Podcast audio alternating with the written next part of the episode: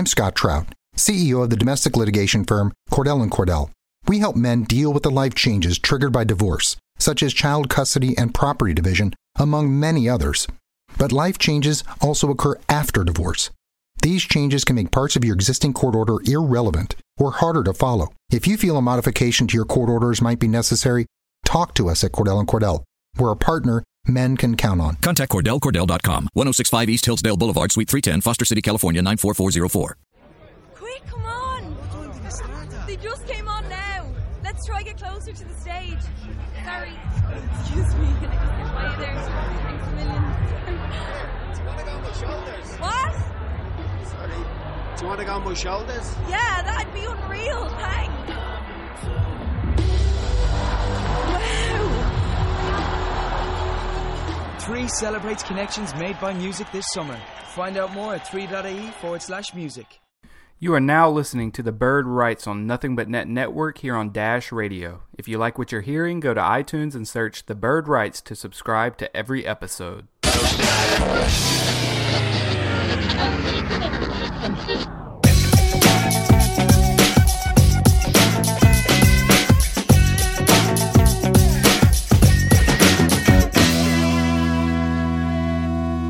Hello, Pelicans fans, and welcome to The Bird. I'm Scott Trout, C E O of the domestic litigation firm Cordell and Cordell. We help men deal with the life changes triggered by divorce, such as child custody and property division, among many others. But life changes also occur after divorce. These changes can make parts of your existing court order irrelevant or harder to follow. If you feel a modification to your court orders might be necessary, talk to us at Cordell and Cordell. We're a partner men can count on. Contact Cordell Cordell dot com, ten sixty-five East Hillsdale Boulevard, Suite three ten, Foster City, California, nine four four zero four. Calls podcast. You are joining me. That's me. I'm Travis Tate. I'm here with my good buddy, Trevor Ritchie. We together, we come together as one. It's been too long, Trevor, and we are finally back together. We are the Big Picture Boys. We're here to talk about the Pelicans. We are thankful for you listening to us, dear listener. Um, we've got a lot to talk about. The team has played a number of uh, very interesting games recently. Uh, we just lost to the Washington Wizards last night. Um, I don't have the score in front of me, Trevor. I'm already relying on you, but we lost to them after we got off to a really slow start in the first quarter. one sixteen to one oh six. one sixteen to one oh six. We made a big comeback in the second quarter and eventually tied the game in the third quarter and then sort of let the game kind of fall away from us uh, the rest of the way. There was a lot of garbage time in about the last six or seven or eight minutes. Trevor, you've already uh, chimed in there. How you been doing? How do you think the Pelicans are doing? How excited are you for uh, Rajon Rondo uh, all-star appearance? I'm not that excited, surprisingly, uh, for a Rondo all-star appearance. This is not two thousand eight, but as far as the Washington game goes and the Pelicans as a whole, as we sit right now, I, I'm still fairly optimistic. I mean, there's not many times that you're going to face, I'm going to say, a top three team in the East, turn the ball over five times in the first quarter and, and have a chance to come back, and, and that chance quickly slipped back away. But like I said, five first quarter turnovers, shot twenty-five percent from three. It's the first time in a while the Pelicans have slipped back into how they played at the start of the season with, I mean, Rondo had to come out. He turned the ball over a few times. He had stretches out of the game. Uh, Drew Holiday wasn't playing up to par. Kind of reverted to that old Pelicans feel. Moore was only around, I think he had twelve points when he's had a career high in just about everything this month. Uh, the ball was forced to Davis and Cousins almost exclusively, and that almost worked. Powering to the free throw line is the, the reason the Pelicans had a chance to come back into the game. The Pelicans allowed a, an out-of-body experience to Washington forward Mike Scott, who hit on his career uh, a whopping seven point three points per game, three rebounds per game, and the Pelicans let him score twenty-four points on seventy-three percent shooting and four rebounds with a plus-minus of fourteen. Um, that doesn't happen often. It shouldn't have happened, but I'm not too low after that loss. If you look at the last ten games, there's wins against Portland, Denver, Philadelphia, and Milwaukee. The losses to the Jazz, probably a playoff team. And if they're not, they're definitely better coached than the Pelicans are, in my opinion. I'm very high on Quinn Snyder. Then you have the Warriors, the Kings. That was a slip-away game. The Warriors game was a slip-away game. The Rockets was a slip-away game. And then the loss to Denver was a slip-away. So, so four... was that one, two, three, four of the one, two, three, four, five, six, four of the six losses we just let slip away. So it's it's still it's at the point where we can't say it's early in the season, even though I was about to say it. But the team isn't that far off from where they need to be, and I think they know that. I'm with you in a lot of ways, um, in that even our losses, I think recently we've played well. I wouldn't say that we did in the Wizards game. I thought it was a little ugly kind of on both sides, because at least in those losses, you know, specifically to Houston and Denver, uh, we really had the offense flowing, and we've got one of the best offenses in the league since Rondo uh, came back from injury on November thirteenth. Now, the defense is another issue.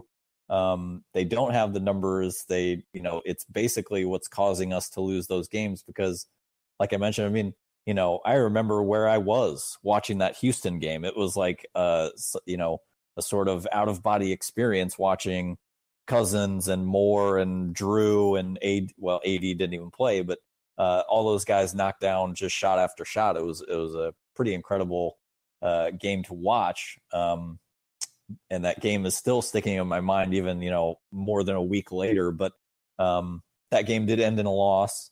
We've got one of the lower rated defensive, uh, you know, defensive ratings in the league since Rondo's return. What do you see in terms of this defense uh, when you watch them play? Because what I see is, if you just watch any one random possession, I, I watched a a, uh, a possession uh, multiple times yesterday from the Wizards loss, and what I saw was on a pretty simple pick and pop that involved a Mike Scott made jumpers, just like a kind of a long two.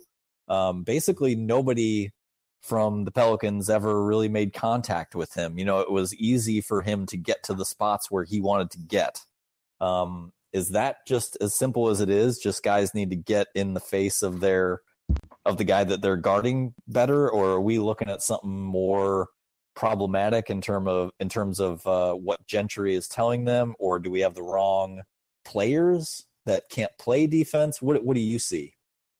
I don't think it's the wrong players, and I don't think the coaches are saying the wrong things. I mean, I'm not there. I don't know what they're saying, but at a certain point where I feel it, it comes to effort, and you shouldn't have to beg your players to play defense. You shouldn't have to beg your players to run the floor, and that's something that has caused the, the Pelicans trouble on defense is – if you look at their, you mentioned defensive rating. Well, if you look at their defensive rating in transition after missed shots, their rating is one twenty-nine point two, which is the worst rating in the league.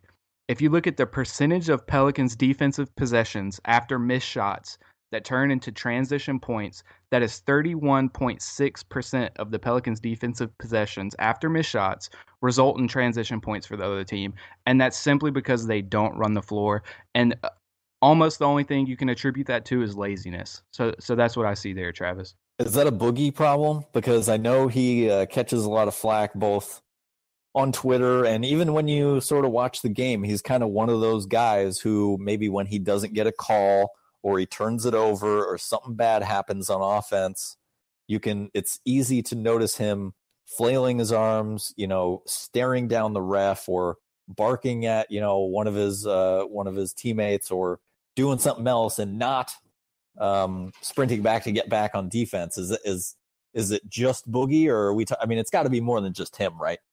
It, it's more than him. I don't. I, I don't necessarily put the blame on him, kind of the way you articulated it, but I do put the blame on him where he is paired with Anthony Davis as the focal point of this team. Obviously, so, and that results in you having to be a leader and an example, and if you're not running the floor, why should the other players want to? And so that's where I feel like if he wants the team and he sees the team having a problem there and he wants to fix that, then he has to be the one that starts doing it. So that that's kind of where I see it being DeMarcus's issue is if he wants the team to start being better on the defensive end of the floor and he looks at the stats and he sees why they're not doing well, and and from my estimation, that's because they do not run the floor well, then he's going to have to start doing that and lead by example. Yep. Pausing one moment for station identification, you are listening to the Bird Rights N B A podcast on Nothing But Net Network here on Dash Radio. Um, I do want to bring up, uh, just because we we had a couple of issues in, in the most recent game against the Wizards with injuries. Um, Davis had missed, I think, maybe one of the previous games. I know he missed the Houston game, and there was some question as to whether or not he was going to be playing. And then he came out. He had that wrap on his hand uh, in the second half. Generally, I mean, he was great. He had great numbers. I think he had about thirty-eight points or thirty-seven points. Um, so, you know, he makes an injury look like it's just a just a mosquito bite or something. And then uh, and then Rondo looked like he uh, hit knees with somebody or had some other kind of knee issue and missed a lot of time. He honestly missed a lot of time when the Pelicans made their huge run to come back and uh, and tie that game in the third quarter. Um, is, you know, is this just the way it is as a Pelicans fan? Because it sure feels like it to me. I mean, it's just every game you kind of have to expect the worst in terms of, well, you know, today somebody else is going to get injured or A D is going to miss another game or two. Um, you know, Rondo, as important as he's been to the offense, um, you know, it it wouldn't be great to have him be missing time when he needs to be accustomed you know, uh, accustom, accustomating, accustomating is not a word. Uh, I don't think that's a word. His teammate, no, getting used to his teammates, uh, for instance, like Drew and, and, uh, N A D and Boogie, um, you know, how, how worried are you about these lingering injury problems? It, it just seems like, you know, it, it just seems like it's a every couple of day thing. I, I understand the frustration of New Orleans, but at the same time, I don't want to discredit some of the other teams that have dealt w- with similar issues sure. this season in the Western Conference. You look at, at Paul Millsap in Denver, you look at Blake Griffin with the Clippers, Chris Paul with the Rockets, Kawhi with the Spurs. It, it's not just an us thing. It's an N B A thing. It's the something Jazz that had Gobert miss a couple games. Gobert, I forgot to mention him. Uh, it, it's. I definitely don't want to discredit that there are other N B A teams, obviously, that deal with these same type issues. I do understand the frustration because it does feel that it's a normality at this point for, for New Orleans to have to deal with these things. Hopefully, we are going to climb over that hump and we're not going to have to deal with it in ways that it has happened in, in previous season and seasons, and that looks promising so far. But I don't see it as much of an issue as others do. Um, what's really hurt, in my opinion, right now is is not having Solomon Hill. I feel like we missed Rondo. Once we added Rondo back, it was obvious that he was the player that Drew Holiday needed beside him, and the stats proved that. And now I feel like we're going to see when Solomon Hill works his way back into the lineup come around February how much his presence, just as a decoy on offense and defensive presence, is going to help this team. And once we get that point to that point, if we can stay healthy, I'm not going to see the issues that we've had thus far in the season really impact the the overall outcome. I've got a few numbers here um, that I got previous prior to the uh, Wizards game, and You're I'm wondering. Today.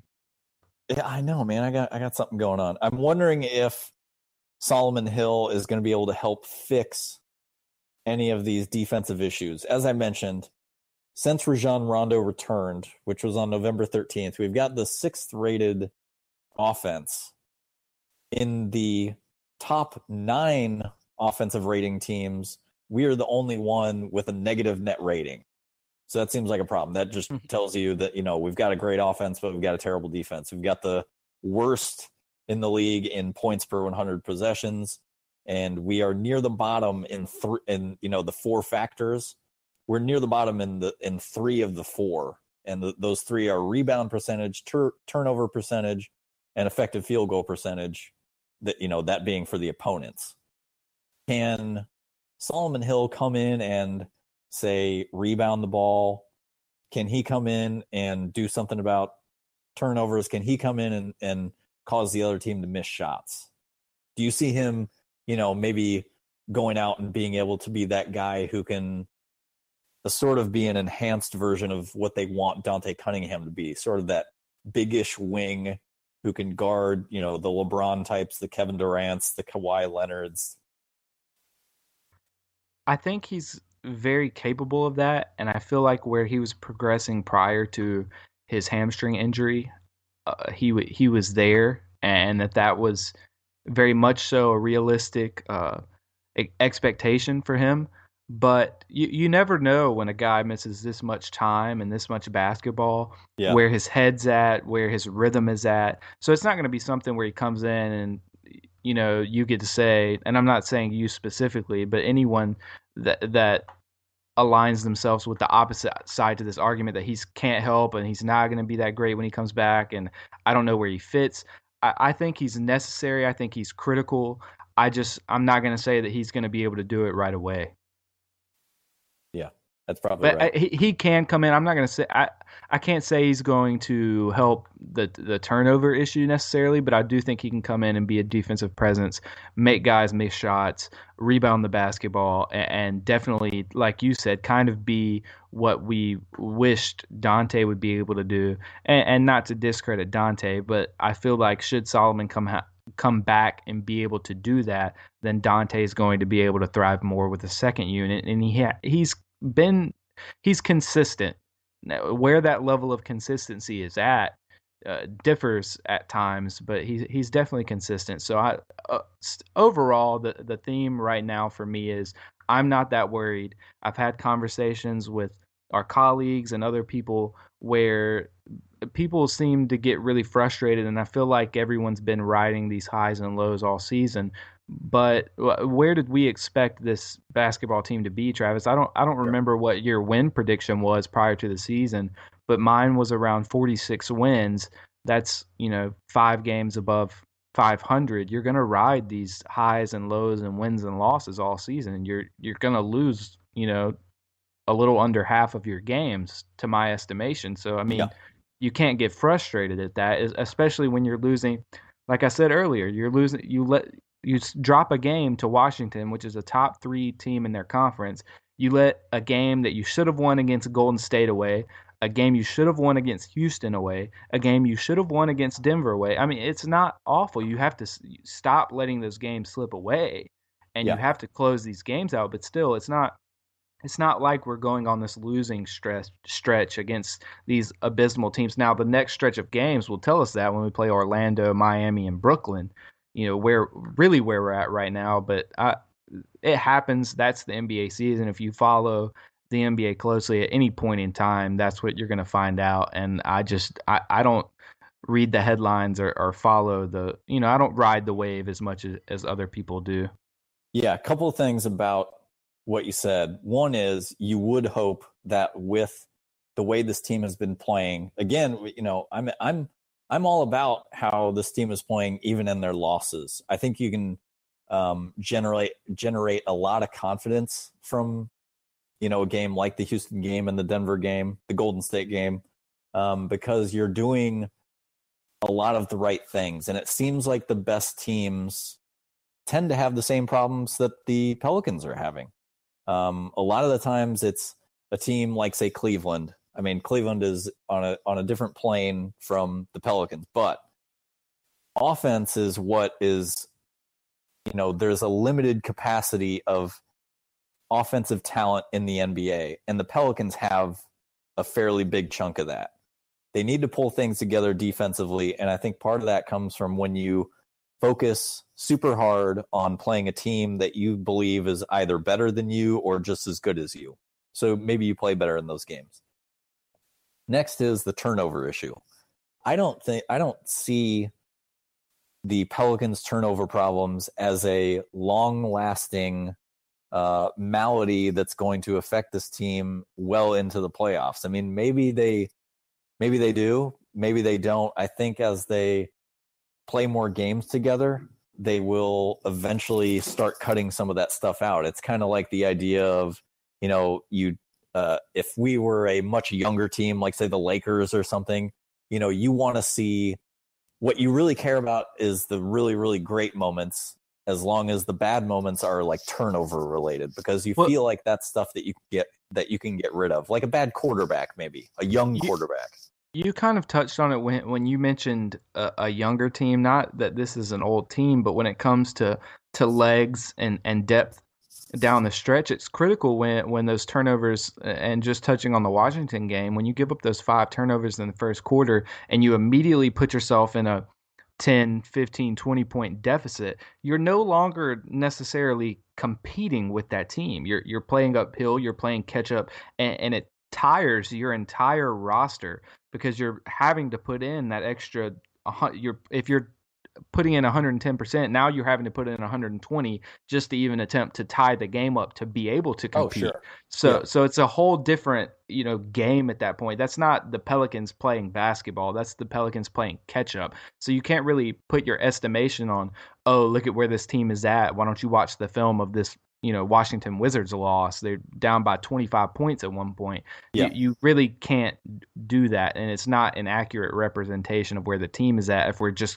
you know, basing our thoughts off of recency. I agree. I, I the Wizards game, I think, is just sort of a, a game I'd like to throw in the garbage. I, I think, again, I think all the other more recent losses are more valuable for them to look at. And getting, uh, you know, maybe to widen this out to a big picture moment, I do think that this team is a playoff team. I think that they should, that they should, um, you know, I, I don't know if I should say the word easily, but I think that they should Um, think of themselves as a playoff team and be confident that they are going to make the playoffs, even when they lose games like they just did to the Wizards, because they're going to win their fair amount of games. As you mentioned, uh, you know, if you win forty-six games, I mean, that's only four games over five hundred. I had them, I think, at the beginning of the year winning like forty-three. So, I mean, if you if you win more than forty-one this year in the West, you're going to have a fair shot, because, you know, you've had a number of teams that are just kind of sitting around five hundred so far. And I, you know, I, as you mentioned, riding the wave of the ups and downs of a, of a Pelicans fans, I mean, of a Pelicans fan, I, I do, I do think that it's worth um, taking a deep breath when injuries happen. And it's worth taking a deep breath when, uh when you lose a game like you did to the Wizards. But generally, I think this team is just, you know, straight up a, a playoff contending team. I think that if they were to go on a run, which they haven't even really done yet, um and could be in the bag at some point in the future, that maybe they roll off nine of ten or or twelve of fifteen or something, and and then now they find themselves looking at, say, a five seed or a four seed. um I'm not a believer in Minnesota. Uh, and I think that they're susceptible. I do think that Oklahoma City is better than they're playing, but at the same time, they're they've had a lot of crappy games. Um, so I, you know, the West, after maybe about the third team or so, is kind of up for grabs, and I think they, um, you know, should definitely feel they should feel secure. You know, you should feel good. You should feel like you're sitting by the fireplace, you're waiting for Santa to come down the chimney. Um, And that brings me to my next point, Trevor. How did you like that transition? Uh, I'll give it an eight point five. Santa's good or bad list. Okay. You know, wow. Little Jimmy, little Johnny, we're little going Jeannie. There. Who's who's been good? Who's been bad? I've got three names for you: Drew Holiday, DeMarcus Cousins, Alvin Gentry. Good or bad? And I guess at that point you're going to need a hot take, because there's no gray. You know, there's no gray area for Santa. You either get the charcoal or you get that toy train. So who's getting the toy train? Who's getting the charcoal? Can can I just put this in, in one big narrative? Drew Drew Holiday doesn't have a choice uh, but to start playing up to par. He had a stretch where it was great, and then we and then like I just said, and we both said it, you kind of have to throw that Washington game out. So if we're doing that, Drew has been quite phenomenal as of lately, and he, he doesn't have a choice but to be, because I feel as if Anthony and DeMarcus aren't he doesn't have much time. You know, DeMarcus got traded uh, w- once February comes around. It's been a year, so you can't keep using the excuse, I don't know how to play, I don't know what to do. You just have to find your zone and get in it. And I think he's starting to do that because he has no option. And that's the reason of that is because I think we're past the point where DeMarcus Cousins will not be traded prior to the trade deadline. Do you agree, Travis? You're saying you are saying that he will not be traded? He will not be traded. Yeah, I agree. I think we're past that point. So uh, Drew, this team gets, is too good. I mean, you can't trade exactly, your exactly. best or second best player when you're going to make so, the playoffs. Yeah, you were. Th- that question was there at the start of the season. Would they be put in a situation where they might have to do that? Sure. I think we're past that. So at that point, you're saying you have to make the playoffs. Now, whether we're four, five, six, seven, or eight, I don't know. If you don't make the playoffs, it blows up. The entire franchise is gone, and I could go completely in depth of that. But and even if you make the playoffs, I don't think making the playoffs is enough either, Travis. If I would you, like to, I would like, I would love for them to avoid being the eight. If you get swept, yeah, wouldn't we all? If you get swept in the first round of the playoffs, I still think this entire thing blows up. If if the if the first round of the playoffs, if the Pelicans make it, doesn't go six or seven games, you can give it up. Boogie will leave in free agency. He'll go play with Paul George and the Lakers when that happens. He'll go to Cleveland. He'll go somewhere. Anthony Davis, uh, the Pelicans will be asked to find something to pair with Anthony Davis and won't be able to do it. Davis will ask for a trade by the next trade deadline, and by then Demps and Gentry will be fired. So this team, you said just earlier that they should feel good right now, and they should, but part of the problem has to be that there's a little anxiety of what's over the hill. You know, we're capable of getting there. Now we're just trying to find the consistency to get there, and then what happens when we get there. So it's this it's it's this weird slope, and I know that I just went into left field, but this the season is a lot more serious than the way we're taking it right now, and we're already taking it serious. We already know that the entire franchise is all in, and at this point, especially after what we're going to get to next, which is the Woj article that came out, it's the Pelicans are on the clock, and not just because of what we thought was the DeMarcus Cousins situation. Now Anthony Davis is opening his mouth and putting them on the clock. But back back to the Santa list, just to stay on topic. Drew gets the train. DeMarcus, he, he just doesn't train. He doesn't get anything. He gets like it's nothing. He, he's like stocking wow. stuffers.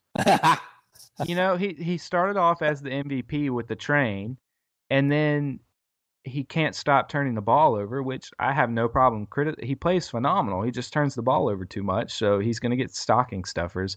And I can't give Gentry Cole, man. I, I, I'm a lot higher on Alvin Gentry and Dell Demps than most people are. Yes, you can point to everything bad that Dell Demps has done, and yes, you can say whatever you want to about Gentry. He's dealt with injuries. Every N B A coach does. He's dealt with a roster that he's – something that no one in the N B A has really ever had to deal with, whether you want to point any, and we've had this conversation before, any two pairings, uh, a pairing of two big men in the history of the N B A, no two big men have been put on the same team with the skill sets that these two have. And then when you consider what Gentry has to piece together with the supporting cast, it's not as if this is a, a simple assignment. And I'm I, I'm throwing this name out. It has nothing to do with race or anything like that. But I feel like if if we just had the name, it, let's say John Calipari is our coach at, at at New Orleans. I don't I don't think you're hearing that that narrative. And it, even if he had been here for three years, I, I, it's just something. And you can tell me what you think, Travis. But it's just something about Alvin that that people give this kind of this bad connotation to, and I don't really uh, agree with it. I'm not that down on him. What do you think, Travis? Um, you know, if I was forced to uh, be giving out uh, Santa's train or uh, or Cole, I would probably give the trains to Drew and DeMarcus and give Cole to, to Gentry. Why? Um, I'm not. Well, part of it is because there's no gray area. I have to either choose train or you're right. Okay, you Cole. Did give me no gray area. Yeah, and you okay. and you went with the stocking stuffer idea, which I love, by the way. That's a that's Thank a great you. Job by you. But um, you know, I I think that what I pointed out earlier in terms of this team doesn't seem to get into anybody defensively, um, I guess just has to go back to the well, coach. What's he I don't supposed know who else to do? To yeah, I mean, I mean, you yeah, can't. I, I can't it, blame it. Like you, like some. I don't remember who said it. It possibly. I'm not even going to drop his name. Somebody said it on T V. Some national media guy said it. But he, you can't. You shouldn't have to beg your players to play defense. You shouldn't have to beg them to put in the effort. You shouldn't have to beg DeMarcus run down the floor, get back yeah. on defense. You shouldn't have to beg Drew go out there and be They're professionals. Aggressive. You shouldn't professionals, have to, they're being paid millions of dollars a year. They sh- they need to police themselves. You can only coach, um, and I feel like that this situation goes to uh, also other teams like O K C, for example. I keep hearing that you know Billy Donovan's got to do something. They have to have that meeting where you're one, you're two, and you're three. You don't know what you know Billy Donovan's saying behind closed doors. When those practices happen, you don't know if he's telling, hey, you need to do this, you need to do that, and then they go out on the court and do something completely different. And yeah. that's a whole entire different struggle for a, a grown man and an N B A coach trying to be a leader than just the wins and losses, which that's all that matters. But there's all these different internal struggle struggles such as that that he has to deal with, and that's not necessarily his fault or a product of him being a bad basketball coach. Yeah, here's what I would say. I don't know who to blame this on, but here's my kind of analysis of the Pelicans defense, because I it appears that that is, you know, at least by the numbers, that that is the problem. I mean, they literally have the worst defensive rating in the league since Rondo came back. What I see, and again, I pointed this out earlier, what I see is that they don't get into anybody with their bodies. Like, there's not enough, like, this sound, this sounds so simple, but, like, I don't see a defender from New Orleans bodying up a guy for the other team as that guy tries to get around a screen, and he makes it really difficult for him to do that. We just sort of let guys go on the paths that they want to and then hope that we can contest a shot or maybe somehow get a steal, or Anthony Davis will come from the weak side and get a block shot. Block shots are great. I love block shots. They're fun to watch.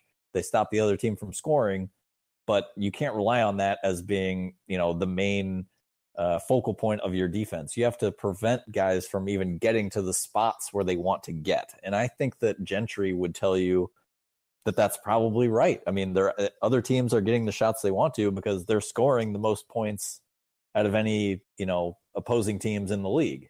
Um, and so I don't know who to blame that on. Do you say to Darren Ehrman, hey, you know, you have this terrific defensive reputation from your time in Boston. What's going on in New Orleans? Like, why can't you put it together with this talented group of guys? You got these two big guys. Maybe they don't, maybe they don't mesh well in terms of trying to make a good defense. Maybe we really miss Solomon Hill more than we think. Maybe Rondo isn't quite as good as we want him to be defensively at the point. Maybe the bench isn't giving us anything. I mean, I don't know what Dante Cunningham does defensively. I don't know. Maybe we're – I just don't know what the answer is, but I can tell you when I watched – for instance, I watched uh, – it, it's funny you brought up O K C. I watched that O K C uh, Philadelphia triple overtime game from earlier this week, or maybe it was last week. Tightly contested. There's guys bodying up on each other the entire time, and I thought the, it was like a a game where you sort of had like white knuckles. You, you know, every possession was a struggle. And when I watch a Pelicans game, it's not like that. It's so much more free flowing, which is really fun to watch. Like, it's great. Like the the Pelicans Houston game, which I keep mentioning, is was a you know five stars, two thumbs up, great television experience. But at, at a certain point, you've got to be able to stop somebody, and it wasn't happening. Um, and they eventually ended up winning that game because of that. It, what do you see when you watch us defend? I think I've already asked you this when you watch us defensively, but like, you know, is that a Gentry thing? Is that somebody else? I mean, is there just nobody to blame, and we just don't have the right? I, I just don't know. I'm going to change my my Santas. predictions, not predictions, but I guess decisions. I'm going to give Drew Holiday the train, and Alvin gets nothing because I don't know if I should blame him. yeah. And DeMarcus gets the coal. All right. Because your question is kind of what I answered earlier, and by that thought, I'm going back to DeMarcus should be the leader. If he's kind of the alpha of this team, which we've seen he's taken over as, he should be running the floor. He should instill a defensive presence. He should see himself as enough of a leader to do that, and he's not. And so I'm very high on DeMarcus. I love DeMarcus as a person more than a lot of people know, being from the same town and seeing what he does. But I'm not going to let that bias my criticism, and I feel like his turnovers and his essentially just laziness on the defensive end of the court when it comes to getting back in transition, I, I got to give him the coal. Unlike my decision-making during this podcast, one thing that isn't changing is you listening to the Bird Rights N B A podcast on Nothing But Net Network here on Dash Radio. Well, that's a real flip-flop move of you. Um, I'm flopping. We're I'm moving mild, on. I, We're going. Was it? Was it? Who was it? Uh, Mason Plumlee? Uh, I don't know. What did he do? Did he flop? You, you remember the the Nuggets game where he just like tried to act like Boogie elbowed him and just fell to the floor when he didn't get touched? Man, it seems I don't like know. everybody does. It that was a Plumlee. Boogie. Who cares about the Plumlees? Yeah. Um, All right, we're, we're talking Woj article. I want you to yeah. go through your uh, your explanation, your breakdown of the Adrian Wojnarowski article, all about Anthony Davis. So uh, apparently, it's the Anthony Davis is going to get traded article. From, Ridiculous. Yeah, I, I have no idea, and I'll break down why I do not see how anywhere in this article you can even try to reach and say that Anthony Davis is going to get traded. What I do hear is Anthony Davis is, like I said earlier, putting the New Orleans Pelicans on the clock. I read that he takes it personal when he is not put into the conversation with Giannis and Porzingis and Joel Embiid and these different guys, and it, he kind of feels like he slipped away and that it's not fair almost. So he does take that personal. Uh, something that the Bird Rights tweeted on their account was that winning was mentioned twenty-two times in the article, and that is obviously very important to Anthony. He said that missing the playoffs, what, two seasons now, has felt like twenty years. DeMarcus has never had that feeling before.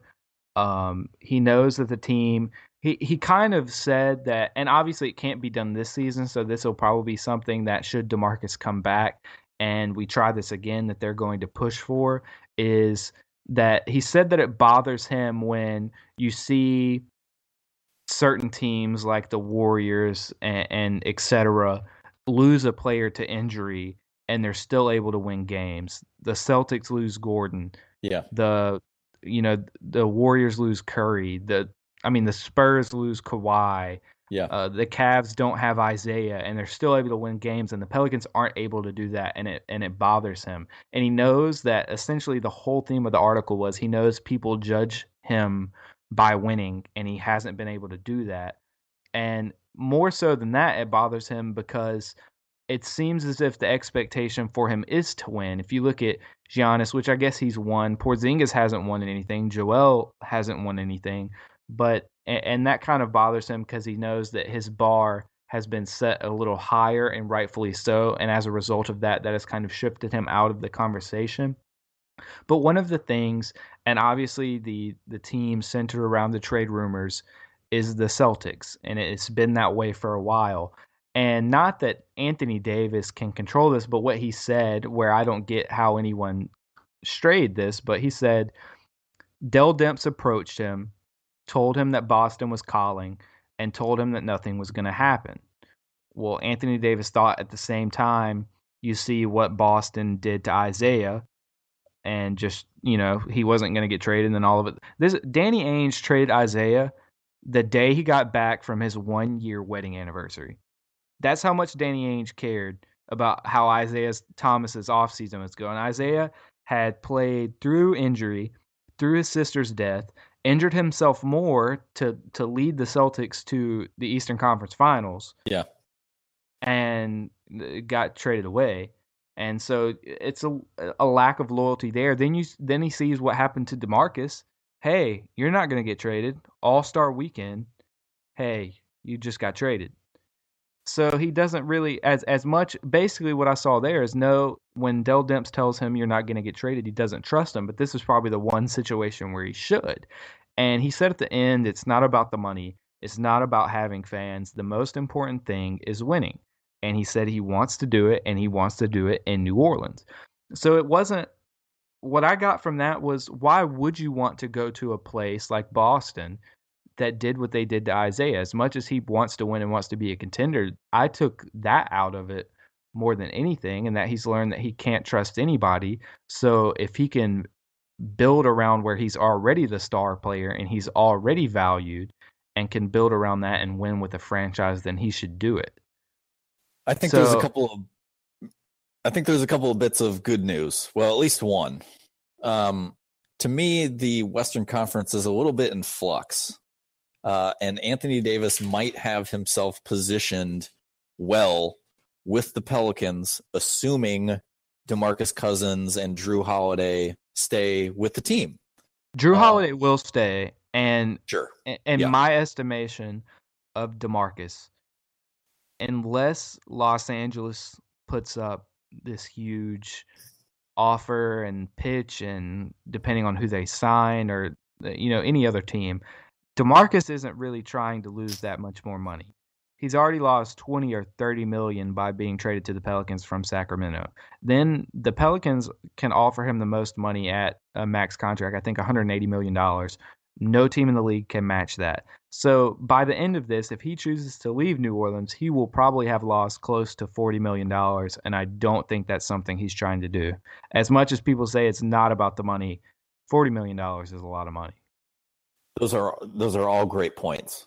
And I guess what I'm going to do is I'm just going to sort of uh, supplement that with the basketball side, which is you're looking at a struggling, essentially failing Memphis team. And that's a team that's been in the playoffs year after year. Um, the Lakers are on the are on the come up, maybe to kind of counter that. You don't know what's going to happen with Oklahoma City. The Spurs, I don't even know what to say about Spurs. I mean, at some point, I've I've mentioned this on this podcast before. Eventually, there is a world, there is a day at some point in the next, well, maybe it'll take fifty years. Maybe we shouldn't talk about Spurs. We should just yeah, assume they're always going to be a top three seed or something. But there's enough teams that go in and out of the playoffs. You know, what's going to happen with Portland? I mean, are they really good enough to see themselves as being anything better than, say, like a seven seed? Um, Minnesota's on their way up, but I, I think New Orleans should feel like, again, they should feel like they're sitting by the fire. They got their cup of hot chocolate. They should feel very good about the next couple of years, in my opinion, if those key guys are there and they play the right amount of games, because those guys are so good that we're going to win enough games to get into the playoffs. Um, and that's kind of the only thing that makes me think that, you know, this is a team where A D is going to want to stick around and have guys uh, build, you know, around him, and he can be the superstar to lead this team to, you know, a Western Conference Finals or something. I, the interesting I think, thing I think about the Woj article is that I don't know, and I, I, I sort of doubt that A D has any desire um, to go specifically to Boston. I mean, of course, everybody wants to go to a winning team, but I mean, what is it about Boston that would be any different from him going to Oklahoma City or going to Miami or something, or going anywhere in the East, essentially, um, where he feels like he'd be even more comfortable in terms of winning games? I, I think it's almost more than all of that. If, you know, I don't know how many players look at it this way nowadays, but if they if DeMarcus and or Anthony Davis go anywhere, ninety-five percent chance they're not number one. And here in, in New Orleans, it's not like it's one and two. It's one A and one B. And so neither of them have to be the second or third piece. You go to Boston, once Gordon Hayward comes back, he's going to be looked at as the third option. Anthony Davis would be. I, I don't do. know about that. I think A D well, would immediately be the number one guy. I disagree. But, I I mean, talent-wise, well, no, I can't do Kyrie like that. I'm sorry. De- let's not argue about that right now. But uh, my point is, is that it's bigger than that because it's legacy. If they can sit down and they honestly don't believe, hey, if we stay together, we can do something that the N B A has never seen before, will probably never see again, and do it as, like I said, one A and one B on this team, then I think that means a lot more to basketball in the grand scheme of things than Anthony Davis wanting to go, like you said, to Boston or O K C, or DeMarcus wanting to go play with a bunch of rookies and Paul George in Los Angeles. It's just, uh, to me, it would mean more to build on what they're doing now than to just leave it to go somewhere else and win as the second or third option. You're telling you're telling me, it, let's say the scenarios: A D goes to Boston, Boogie, the the Cavs trade for Boogie. You're telling me neither of them are higher. They're higher than the second option. Neither of them would be higher than the second second option. On I think A D. I think A D would absolutely be the number one option in Boston. No. God. I mean, no. What do you? Th- so you're saying? I mean, I understand. I understand what Kyrie is doing, and and you know he's been spectacular, obviously, and I, I know who he is. Kyrie wouldn't let Anthony Davis be the number one option because he asked for a trade so he could be the number one option. So yeah, I don't think they would even. I don't think the coach, the front office, if they traded for Anthony Davis, would even attempt to, even on the side, on the download, be like, "You're really the best player on the team." Or no, they traded for Kyrie to let him be the number one option. So I couldn't even see them trying to formulate the system that way. Hopefully I'll never have to deal with wrapping my brain around that, but I just yeah. don't feel like they're going to go many other places with a better chance to win and and be the number one options on their team, I guess is what I'm saying. What do you think, uh, maybe getting back to one of my earlier points when I first started talking about this Pelicans team, what do you think about the Pelicans if we essentially have the same core pieces, let's say, this year, next year, you know, the year after? I guess that gets us to twenty twenty or twenty twenty, the the twenty twenty, twenty twenty-one season, uh, which is when A D becomes a free agent. What do you think happens, you know, these the next three years? Assuming the, health, assuming relative Pel- health. If the Pelicans don't add talent and make it to the Western Conference Finals within the next three years, Anthony Davis will either ask for a trade or leave in free agency. And yeah. I don't, that's not a hot take. That's a guarantee. Yeah. If they don't at least make it to the Western Conference Finals in the next three years by adding talent or changing coaches or doing whatever they feel like they have to do and, and realize that goal, Anthony Davis will not stay. Chris Paul all over again. Yeah. I, I, I would. Worse.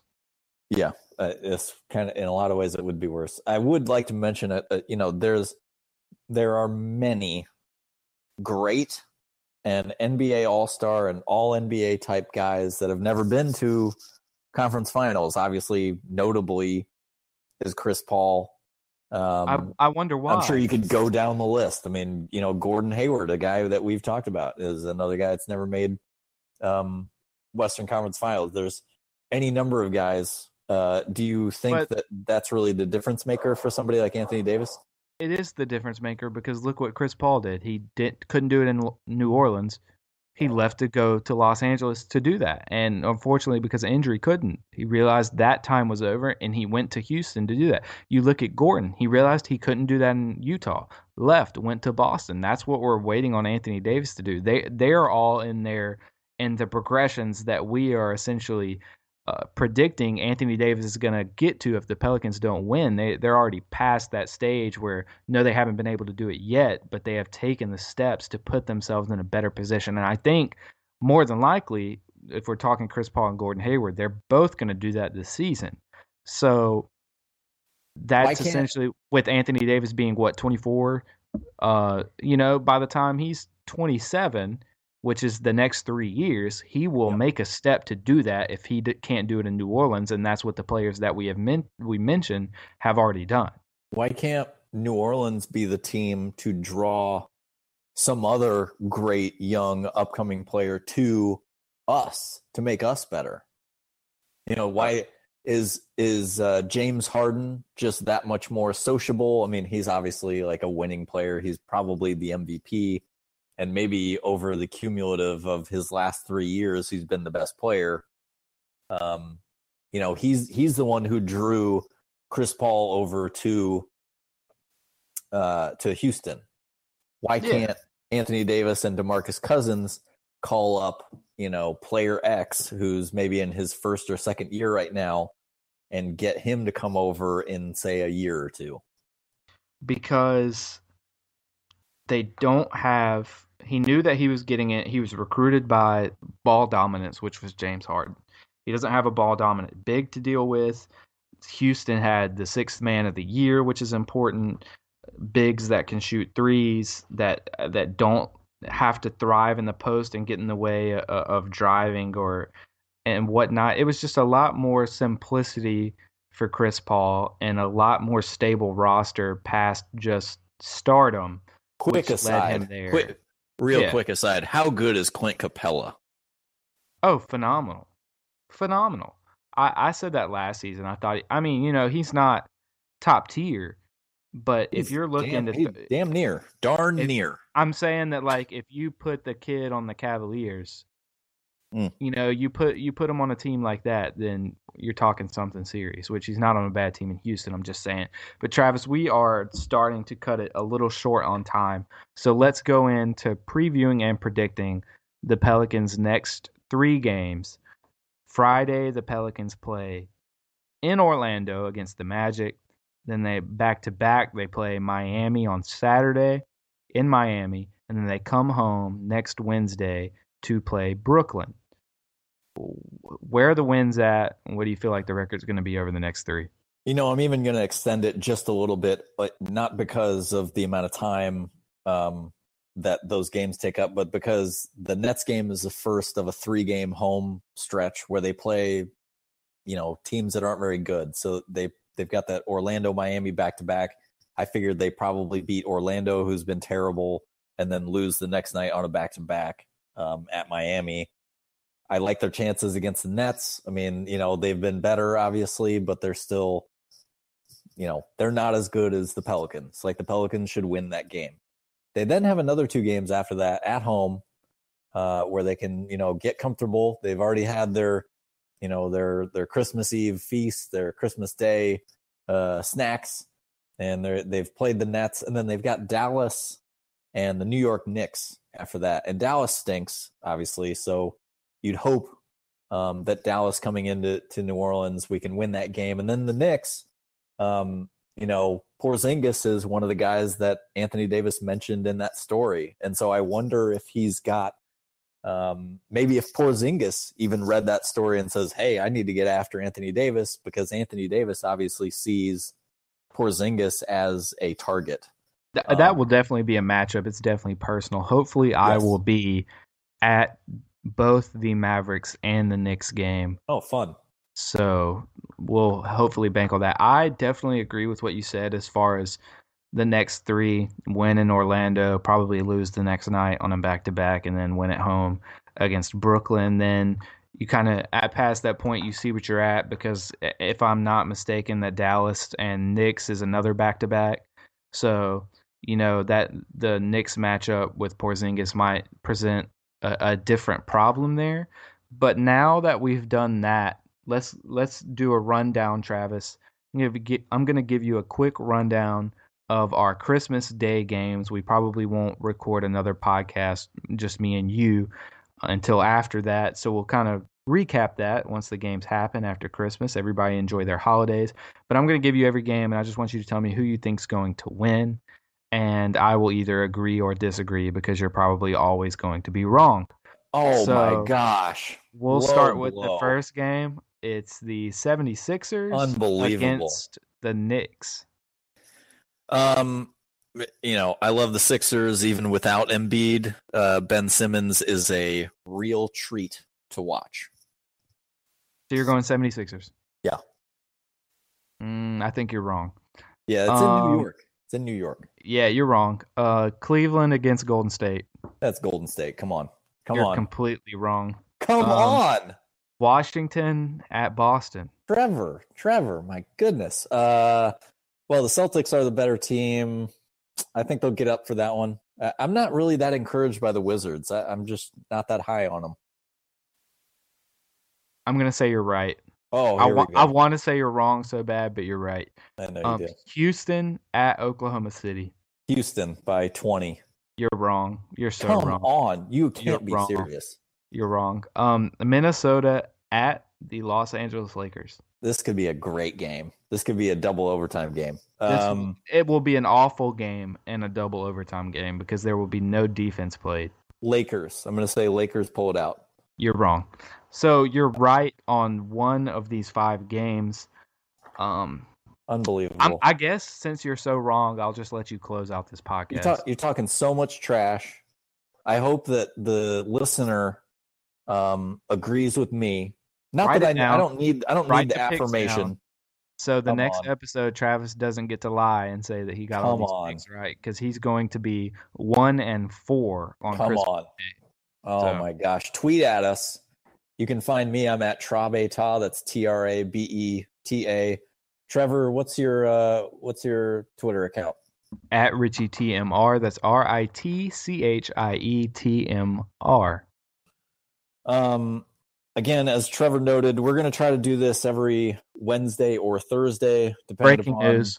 Yeah, that's that's the breaking news. For those of you who saw on Twitter, that's the hashtag breaking news. Um, I It's sort of dependent upon my schedule. My work schedule isn't very good recently, so it's kind of up in the air each week. So we'll try to work something out every Wednesday or Thursday. Um, Trevor, anything else to add? Yes, Travis, I would just like to thank our listeners, our Pelicans fans, for listening to the Bird Rights N B A podcast on Nothing But Net Network here on Dash Radio. If you haven't already, subscribe to the podcast on iTunes and follow us at the Bird Rights for the best New Orleans Pelicans coverage available. Your support has already landed us over forty-five thousand downloads, a spot here on the Dash, and a feature on the front page of Blog Talk Radio. Thank you, and happy holidays.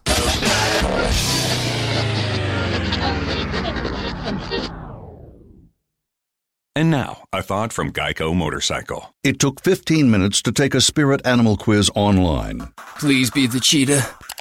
Please be the cheetah. And learn your animal isn't the cheetah, but the far less appealing blobfish. Oh, come on. To add insult to injury, you could have used those fifteen blobfish minutes to switch your motorcycle insurance to Geico. Geico. fifteen minutes could save you fifteen percent or more on motorcycle insurance. I can't believe it.